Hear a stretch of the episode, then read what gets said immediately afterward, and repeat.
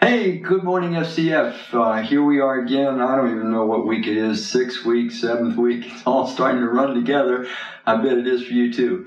Anyway, here we are. We're still sheltering in place, and uh, I'm just thrilled that at least we can still uh, share God's Word together. We can both be built up by it, challenged by it, and so on. This is the third message, and I'm going to complete this little mini-series about sheltering in place, and this is the third message in the series. And I want to start this message in a little bit of an unusual way. I want you to imagine something and uh, let yourself be taken fully into this so that we're experiencing this together. You go to sleep tonight, and while you're asleep, you have a dream. But you know this is not like any other dream you've ever had. In the dream, God speaks to you, and you know that you know that you know. This is indeed God. This isn't just a dream. In this dream, God says to you, he says, my child, I want to talk to you about your future. I want to talk to you about my plans, my intentions, my destiny for you, and your choice involved in this. And God says, here's what I want you to make a decision on.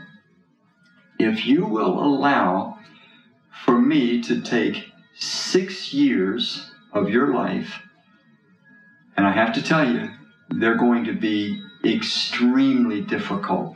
You're, you're going to be living a life of, of extreme, unpleasant, uncomfortable denial, uh, loss, de- deprivation for six long years. But if you're willing to suffer for six long years, I can assure you this will enable me to give you forty years of the most maximum effective, Uh, influential in a positive way life that can be had. So, my child, you are my child. You don't have to take this. There's another option for you too. But if you want this, six years of essentially sheltering in place in extremely difficult circumstances. But it pre- pre- prepares you. It prepares you for forty years of spectacular, effective living. What would your choice be? I want you to think about that. I want you to truly crawl into that. Would you accept, not six weeks, would you accept six years of extremely difficult living? But you know that it's going to be followed by, it's going to set you up for forty years of living beyond what you could even hardly imagine, right dead in the center of God's will. Now, it's kind of easy. It's kind of easy to make that decision when it's not real, but I want you to think it through. Would you really? Think about how you have felt with these six weeks and other times of extreme difficulty in your life. All right? Make your decision. Choose God's plan A or not. But then God says, however, my child, there is one thing. If you choose to accept the six years of extreme difficulty followed by the forty years of extraordinary living, there is one caveat. When you awaken from this dream, you will not remember anything. The destiny will be sealed. If you accept now, while we're talking together in your dream, if you'll accept the six extremely difficult years, I can assure you of the forty extraordinarily wonderful years, but you won't remember a thing. My child, I want you to understand before you make your decision. In other words, when the six extremely difficult years occur, you won't know when they're going to start. You won't know what's happening. You won't know why it's happening. You won't remember any of this. None of this will make sense until you're in your seventh year, and then it will start to come back to you, this dream. So, my child, what's your decision? I suppose that in some ways that's an almost difficult imaginary scenario for us to be in. But we're going to meet an individual. We're going to meet an individual who happens to be the seventh king of the kingdom of Judah, who is in that exact set of circumstances. He is in extreme difficulty for six years, followed by forty years of extraordinary living. Now, to give you a little bit of background, you're going to have to bear with me. I'm going to have to give you a lot of history. When you read the Old Testament, it's easy to just get overwhelmed and lost. Uh, sometimes people read some of the things that occur to the individuals in the Old Testament. They say, boy, that sounds so extreme. And what you don't know when you're reading it is this. When God took the people that were in slavery in Egypt, the Israelites, when he took them out and made them a nation, Moses as their leader, he made a covenant with them, an agreement with them. And essentially it was this. He gave his laws to them. He told them his will, his ways to live. And they were to live those ways so that the rest of the world could see what the real God was like by the way that his people lived by his laws and conducted themselves. God told them, okay, if you are faithful to express me to the rest of the world, here's the blessings. And so he makes this covenant. You can read it in, in the first five books of the Bible, particularly in the book of Deuteronomy. He says, you know, I'll bless your crops and I'll bless your cattle. You'll be physically healthy. I'll protect you from other nations and so forth. He says, however, if you disrespect me, if you don't represent me accurately to the rest of the world, you disregard my laws, well, there will be cycles of discipline. Now, the cycles of discipline, my children, are to try to bring you back, but they can be severe. And you can read about these cycles of discipline. The worst cycle of discipline was that God would allow another nation to overrun the Israelites, take them into captivity because they were so miserably misrepresenting him. Now, mind you, God told them all this up front. And Moses and the Israelites all say, yes, we want to enter into this covenant, this deal with God. We accept both the blessings and the cursings. So when you read some of the severe things in the Old Testament, you have to understand God's primary focus was this. He was progressively revealing himself to the world. He was first revealing himself to the people of Israel, and they were going to start writing down in a book, this book we call the Bible, passing, passing on, preserving that record. God was revealing himself to Israel, and then as they were obedient to him, he was revealing himself through them. But if they were disobedient to him, it was confusing his message to the rest of the world. Therefore, they would enter into those cycles of uh, discipline. So you have to have all that in mind when you're reading the Old Testament because it sounds severe until you understand this. So whether Israel was faithful or whether they were unfaithful, God kept the covenant agreement, which gave a message to the rest of the world and the readers of the Bible. The real God is always faithful to his promises. The people of God may not be faithful, but God's faithful. If he says he's going to bless you when you're obedient, he does. If he says he's going to chastise you if you're misrepresenting him, he does. Now, those Old Testament, the Old Testament covenant, all the promises, all the conditions do not apply to us today. We are not the nation of Israel. They had a dietary code. They had special clothing. They had to wear all, all kinds of things. Now, I'm saying all that so you can make more sense when you read the Old Testament, and I have to say that to lead up to here. The Israelites had about a fifteen hundred year history leading up to Jesus. When they got to about the year, let's say ten fifty B C, they decided they wanted to be like the rest of the nations and have a king. God never intended that. He was meant to be their king, but he allowed them to have it. The first king they had was a man named Saul. Saul reigned for about forty-one years. He was disobedient to God, so God decided he wanted a king that he said, uh, in his own wording, that was uh, a man after my own heart, and that was David. David becomes the second king of all Israel. He reigns for forty years.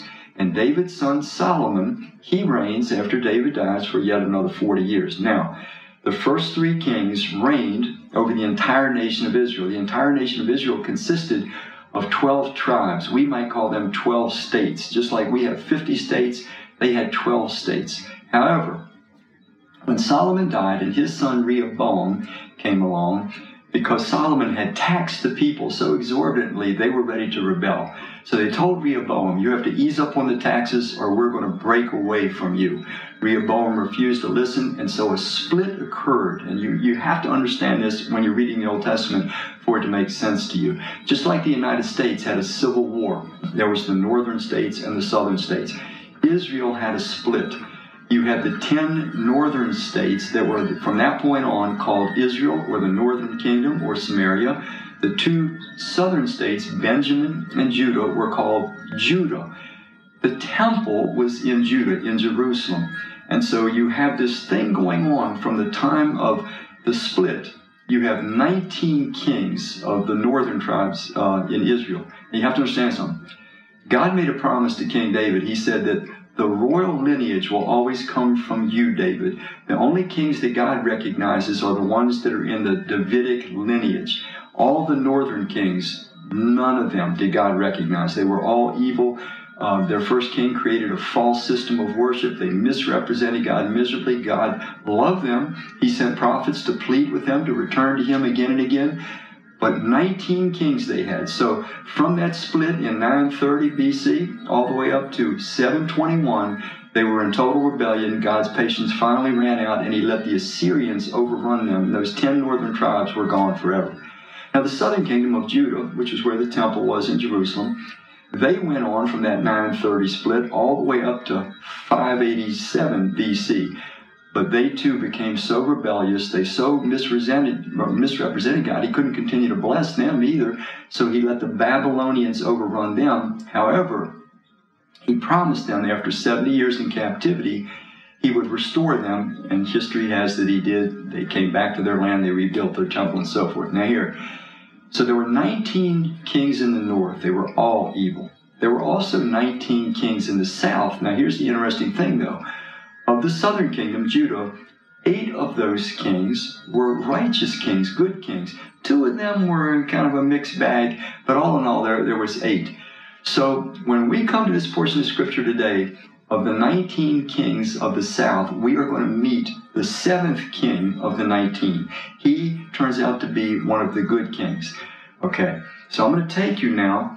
Uh, well, well, actually, there's, there's one there's one other thing I've got to tell you. I'm going to take you, and, and if you have your Bibles with you, because we don't, we're not in church anymore, I can't tell you what page number. But if you want to find this in your Bible or read it sometime on your own, please do. I'm going to be reading from Second Kings chapter eleven. We're going to look at verses one through three. I'm going to pause, then I'm going to read verse four, and then verse twelve through fourteen. But Second Kings chapter eleven, verse um, one through three is where we'll start. Now, let me give you just a bit more background. Uh, if you hate history, uh, this has probably been tedious to you, but, but I'm trying to make the Scripture come alive. I want you to understand when you read. So, when you come to this point, it's eight thirty-five B C, all right, eight thirty-five B C, but there's something that happened eighteen years earlier. If you don't know what it is, what you're going to read in a minute is going to sound shocking, because it's about a psychopath granny. It's a murderous granny is what we're going to be reading about. Her name is Athaliah, but none of it's going to make sense unless you allow me to take you back eighteen years earlier. Bear with me. A man named Jehoshaphat, a king of that southern kingdom, one of the good kings, he reigned over Judah for twenty-five years. He was being very prosperous. He was, because he was faithful to God, God prospered him, but then he got careless. He made an alliance with one of the kings of the north, whose name happened to be Ahab, the worst of the worst. He was the most evil of the kings of the north. He killed the prophets of God in, in mass.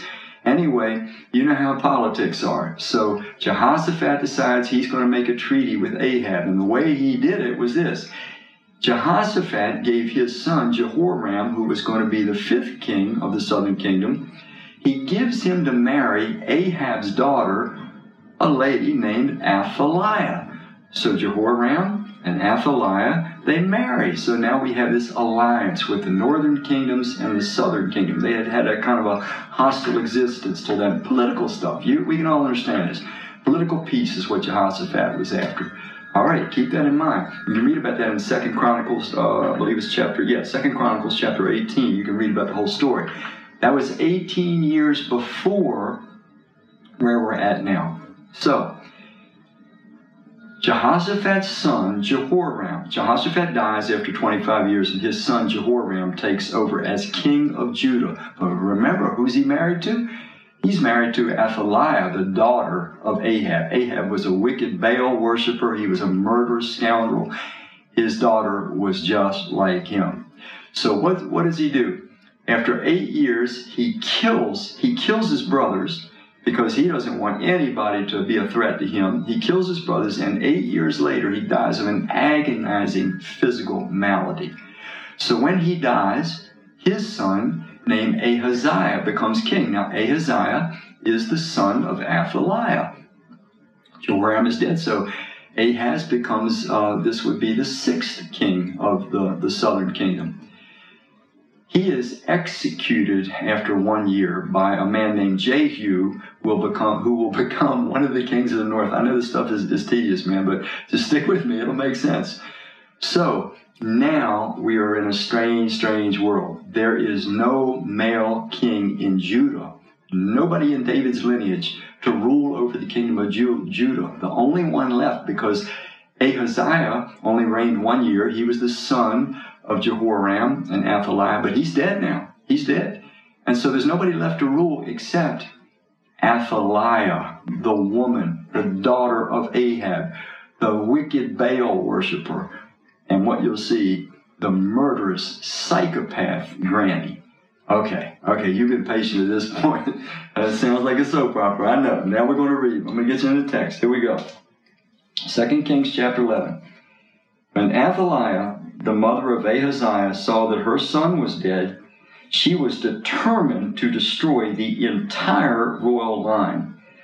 So Jehosheba, the daughter of King Joram, and the sister of Ahaziah, took Ahaziah's son Joash and sneaked him away from the rest of the royal descendants who were to be executed. Notice this. She was going to execute the entire royal line and stay queen for herself. So uh, let me let me pick up. So Ahaziah, Ahaziah's son Joash, well, she sneaked him away from the rest of the royal descendants who were to be executed. She hid him and his nurse in the room where the bed covers were stored. It was some kind of a storage room. So he was hidden from Athaliah and escaped execution. Now get this, verse three. He hid out with his nurse in the Lord's temple, in this closet in the Lord's temple, for six years while Athaliah was ruling over the land. And this is where we want to try to get into this. Six years. Imagine th- this child. He's born. He sneaked away from his mother. Evidently, the, the king Ahaziah and Joram, they, they had multiple wives in those days. So Athaliah was not even aware of all the wives, not aware that one of them was pregnant. So when she was killing all the rest of them, she missed this one. And Jehosheba, who is the wife, we read in Second Chronicles, the wife of the priest, you'll read about him in a minute, named Jehoiada, they sneak this way, and, and this is her nephew. Uh, this little little baby, Joash, is her nephew. She sneaks him away, hides him away, and she has to keep this kid hidden from his psychotic, murderous grandmother for six years. Now, let's crawl into Joash's skin. I'm a baby boy, and I wake into consciousness. You know, I get to be six months old, nine months old, a year, two years, three years. What do I know about life? What what do I understand? I understand that I'm kept locked, essentially in a closet. Other kids are out playing and enjoying the fresh air. I can't. And it's all based on the fact that I'm being told that I'm in tremendous danger. And here's the thing. This danger was not visible. It was not visible to little J- Joash. He had never seen his grandmother. I'm going to be honest with you. He probably didn't even know what a grandmother was. He probably didn't even know what a mother was. He had never seen his mother, as far as we can tell. He was raised by his niece. I know what that's like. I was raised by my great-grandparents until I was six. I was suddenly told I was going to go live with my mother. I didn't even know what a mother was. This young fellow was told that he was in great danger from something that was not visible to him. So he probably wondered, you know, is... what is this? And it was something, how could he understand it if they tried to explain to him, well, you see, this is this is your grandmother, she's your dad's mother.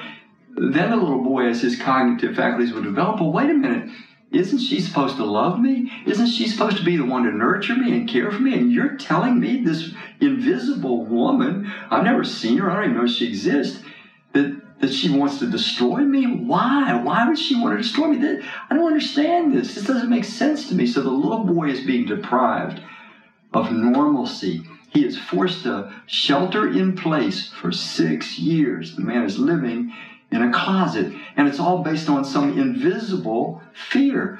I want you to pause and think about our circumstance. We're told right now, We're told that we're in tremendous danger. Now, we know, I'm going to get to it, we know there's validity. But it's invisible. We can't see this thing. We just know that we're told we are in extraordinary danger from an invisible force. We don't know why we're uh, in this danger, but we are. The second thing that Joash had, I think, in common with us is that the only thing he knew about this danger is what other people told him. He had no firsthand knowledge. He had never seen his grandmother. He had never seen anybody murdered. He, he didn't know what she had done to the rest of the royal lineage. All he knew was hearsay. It was Jehosheba and Jehoiada, the priest, telling this little boy day after day, no, no, no, son, you can't go outside. You've got to be careful. You've got to keep the noise down. You can't be like other kids. You, you've got to stay sheltered in place. Trust us. We're kind of getting a lot of this today, too. Uh, you know, if you listen to the talking heads, whether they're extremists on the right, extremists on the left, and everything in between, you can hear pretty much any version of this COVID nineteen scenario you want. Some people want to act like, oh, it's just like any other flu. This is ridiculous. We're being imprisoned as a people. Our civil rights are being trampled on, blah, blah, blah. Other people are like, oh, my goodness, this is the most dangerous thing that's ever happened. It could wipe out millions of us. And you have everything in between. But the bottom line is, you're not a scientist. I'm not a scientist, although you might be a scientist. I'm not a scientist. But what we know about this virus, let's be honest, all we know is what we're told. All Joash knew was what he was told. He was told he had a murderous, psychotic granny. He wasn't even sure what a granny was. But he was told that this woman would destroy him. And so he had to live this life of deprivation, sheltering in place, unable to enjoy the normal things that life offered everyone else. Now, here's the thing. The truth was, the truth that he dared not thankfully ignore is that what they were telling him was true. Indeed, his grandmother, Athaliah, was a psychotic, murderous maniac, and he, she would have indeed killed him instantly had she known that he existed. I want you to think about something, folks. I, I don't know what your position is. I don't get political. You guys know me better than that. Um, but I want you to just look at some facts. This thing really has only been going on in this country for about six weeks, maybe seven. It depends on how you look at it. Um, initially, some people, myself included, looked at this like, hey, man, it just sounds like another flu to me. You always have a lot of people dying from flu. Last year, we had about thirty-four thousand people that died in this country from flu. I thought, nah, just another flu.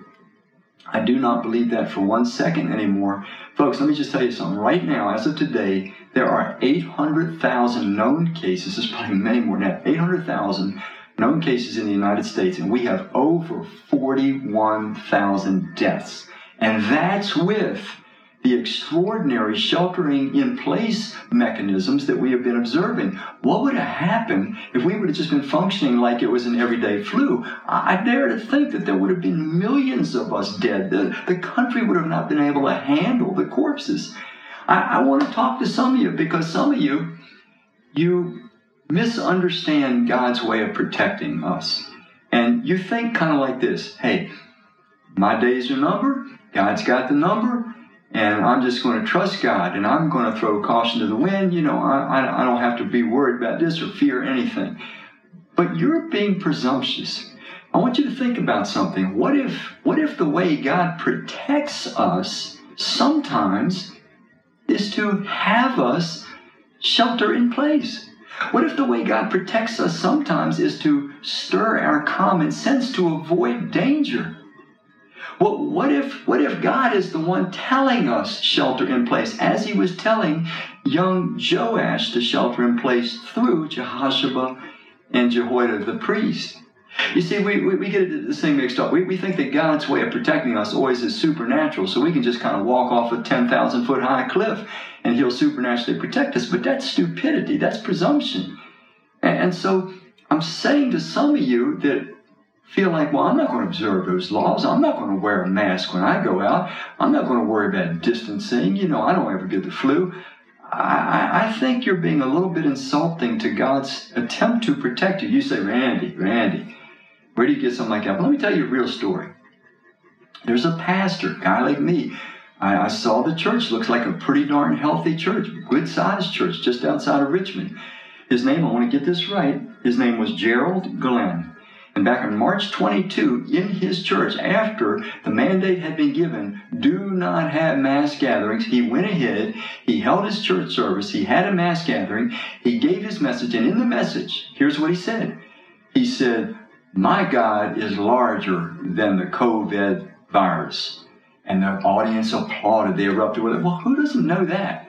Who doesn't know? You know what? God's bigger than gravity, too. But if I step off that ten thousand foot cliff, God is not going to protect me. I'm going to die. Why? Because God gave me the ability to know that you step off a ten thousand foot cliff, you're going to die. He's given us the ability to know that there are certain dangerous things in our day and age called viruses that will kill you.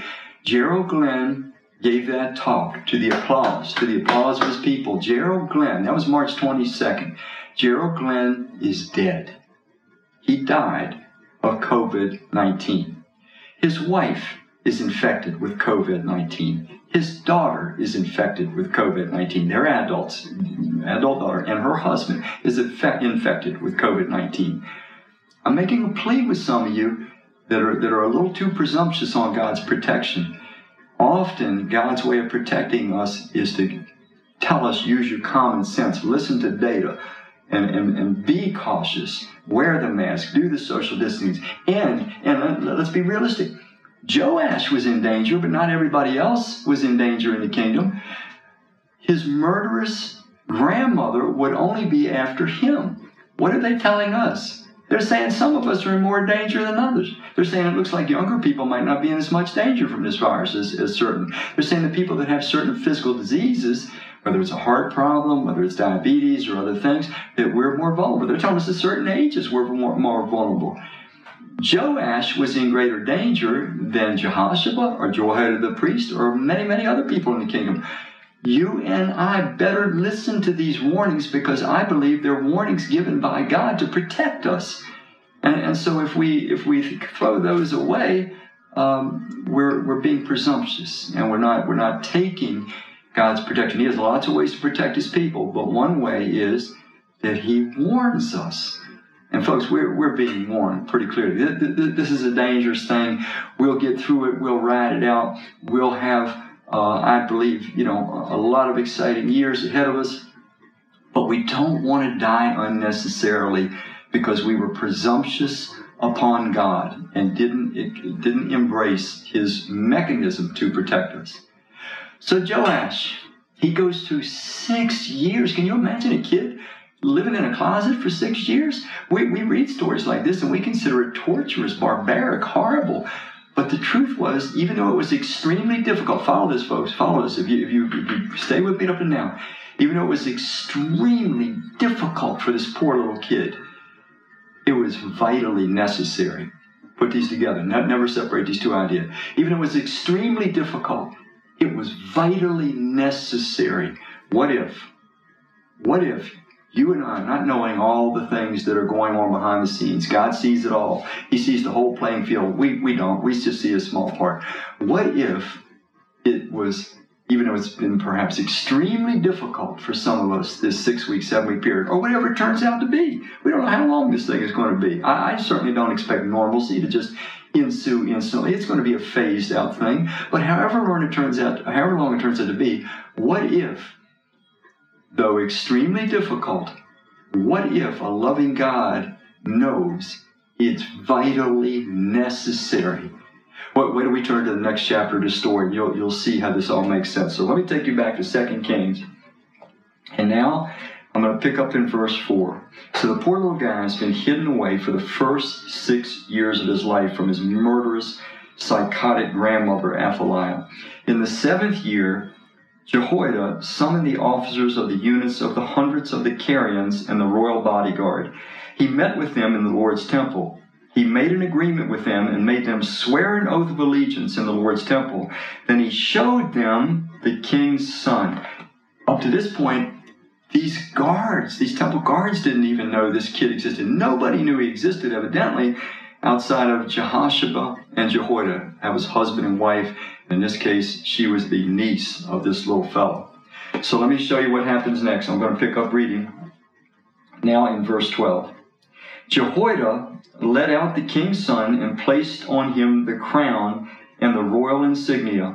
They proclaimed him king and they poured olive oil on his head, symbolic of the, the Spirit of God's choice upon him to be the king. They clapped their hands and they cried out, "Long live the king!"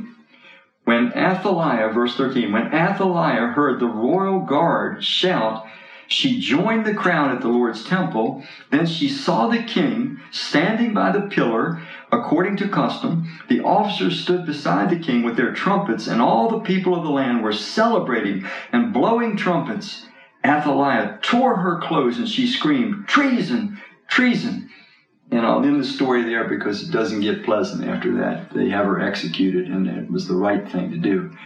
So, what about this? It was extremely difficult these first six years. The kid didn't know what was going on. We don't know what's going on. We don't know how, he didn't know how long he was going to have to be there. We don't know how long we're going to have to go through this. So it was extremely difficult, but it was vitally necessary. Let's look at his case. It was absolutely necessary for him to stay protected for those six years for his healthy development. He didn't quite understand it. But God was assuring that he develop in a healthy way. And God needed these unusual conditions for that to occur. And this is the part that I really want to get to. What's more exciting is this. By this young man going through six years of extreme difficulty, it assured him, it prepared him for his God-intended destiny. Listen, from this point on, when Joash was anointed as king, he reigned for the next forty years. forty years as a king, the king of all Judah. We're talking life on the highest level, the most positive capacity to influence of anybody in the land. He lived life at its best in the center of God's will for the next forty years of his life, but it wouldn't have happened. He would have never been prepared had he not accepted sheltering in place for an indefinite period of time. In his case, it was a full six years. Full six years. And that brings to the next thing, too. This sheltering in place experience, it provided time that was necessary to change things, change people, change circumstances, so that Joash could enter into his God-given destiny. What if that's true of you and I now? You see, think about this. The reason I believe they held off so long until the little boy was ready to turn seven is I think Jehoiada the priest and Jehosheba, they had to slowly but surely talk to people and find out who they could trust and who they couldn't trust, who was dangerous, who was aligned with Athaliah and who was not. They had to slowly, slowly build a trustworthy force before they dared bring this little boy out to enter into his God-given destiny. What if... What if behind the scenes, in ways that you and I can never imagine, there are conversations being had, let's just say at your place where you work or your business or in amongst family members or friends, but conversations are being had. People's minds are being changed. People's attitudes are being changed. And that change is going to have a domino effect on you. Life is often about timing. I'm talking about explicit timing. Folks, maybe you're like me. You've had this experience. I've had the experience of coming right up on a massive, destructive car accident. I mean, literally, it was right in front of me. The kind of accident that when you see it, you just get sickened inside and you're almost sure the people are seriously injured, if not killed. And you realize, one second, it would have been me instead of that car in front of me. One second, one second. So much of life is about timing. What if God needed time to work behind the scenes, to change circumstances, to change minds, to change whole economic structures in ways that we can't we can't see how all these pieces fit together, how all the domino, dominoes fall. But what we thought was a set of difficult circumstances was actually vitally necessary so that we will ultimately be able to enter into our beautiful, wonderful, God-intended future, a God-intended destiny, a destiny wonderful beyond what we can conceive right now, and not in spite of this time out, but because of this time out. Let me repeat that again. I, I believe this. I believe some of us are going to be shocked. We're, we get two years, three years, four years, and we'll look back on this. And we'll see some of the changes that God made in us, some of the changes God made in people around us, some of the changes maybe in our vocational environments and so on. We'll realize this time that we thought was extremely difficult was actually vitally necessary that we could enter into our full God-given destiny and be the people that God intended us to be and do the things that he intended us to do and influence the lives that he intended us to influence. And we'll look back and we'll say, I would have never dreamt it. I would have never had it any other way. For little Joash, it probably seemed at times crazy. He might have doubted in his mind, maybe these people are nuts. Maybe they're fanatics. Maybe they're just torturing me for nothing, keeping me boxed in here. But the truth of the matter was, it was God's protection. And they needed the time. Jehoiada the priest, Jehosheba his wife, they needed the time to get the, the trustworthy guard around this little fella so that he could be the king that God had always intended him to be. Now, I want to make an application of this. I, I, I want you to listen to me carefully. What if we need the time? Some of us, not all of us, are in equal danger. Joash was in more danger than the average person. Some of us are in more danger than others. But, but what if? What if for some of us, the timing we need is a vaccine? What if we're not going to be safe? The carrying guard in our case is, is going to be when there is a vaccine that's massively available so that all people can get it and have access to it. And what if prior to that, you and I have to still be willing to varying degrees experience the shelter-in-place life, which is extremely difficult, which deprives us of some freedom. What if we had to be? What if we had to give us some freedom for a little while longer so that we could enjoy freedom on a scale like we never believed for the rest of our lives? Because we serve a loving and a good God. He is faithful to his people. Um, we can trust him. I'm, I'm telling you, folks, I know this is not... This is not a usual, normal set of circumstances. The whole world has been brought to a screeching halt. It is a divine interruption. It is a divine timeout. God wants to get our attention. He wants to draw us back to himself. He wants us to learn, well, man does not live by bread alone, but by the word, but every word of God, like Jesus said. We need to get back into the word of God. Let God's word get in us. We need to change some habits. We need to do a lot of thinking. And we need to be patient and shelter in place. Because though it's extremely difficult, it's vitally necessary because our God is a faithful God. That dream story, that dream. Remember I started it out? I said, would you trade six years of extreme difficulty for forty years of extraordinary living? The truth is the extreme difficulty was vitally necessary for the forty years of extraordinary living. What if? And I believe this is so, because you're God's child. If you've trusted Christ and you're his follower, you're God's child. I believe whatever time out we experience now, whatever shelter in place, whatever loss of freedoms and convenience and, and so on, it is because God knows it's vitally necessary for us to step in to our God-intended future. And when we hit the ground, we'll hit the ground running, because we will be different people and we will be immersed in a different set of circumstances because of this sheltering in place timeout. I hope this word has encouraged you. I hope it got into your heart the way it got into mine when I was preparing it. And um, and I hope it, it, it gives you that divine energy that God's word is meant to give to us. It's, we're, we're, we're beings, folks, that were meant to live inspired lives, energized by the very Spirit of the living God through the word of God. I hope that's happened to you this Sunday. Let's pray together. Father, you know each and every one of us. You know the, the number of hairs on our head. You know our fingerprints. You know every tear we've cried. You know every fear we live with and every challenge we struggle with. We trust you. We know you're a good God. We know you work all things for the good of those who love you. May those that are on shaky ground this morning know that this was a this was a divine message. This was a sweet kiss from your lips on their forehead. To know that what seems extremely difficult, they're going to see was vitally necessary. May this message be impressed on all our hearts lastingly. I ask it in Christ's name. Amen. S C F Church, thank you once again. Uh, I, I hope to, uh, before long, see you soon again. Goodbye for now.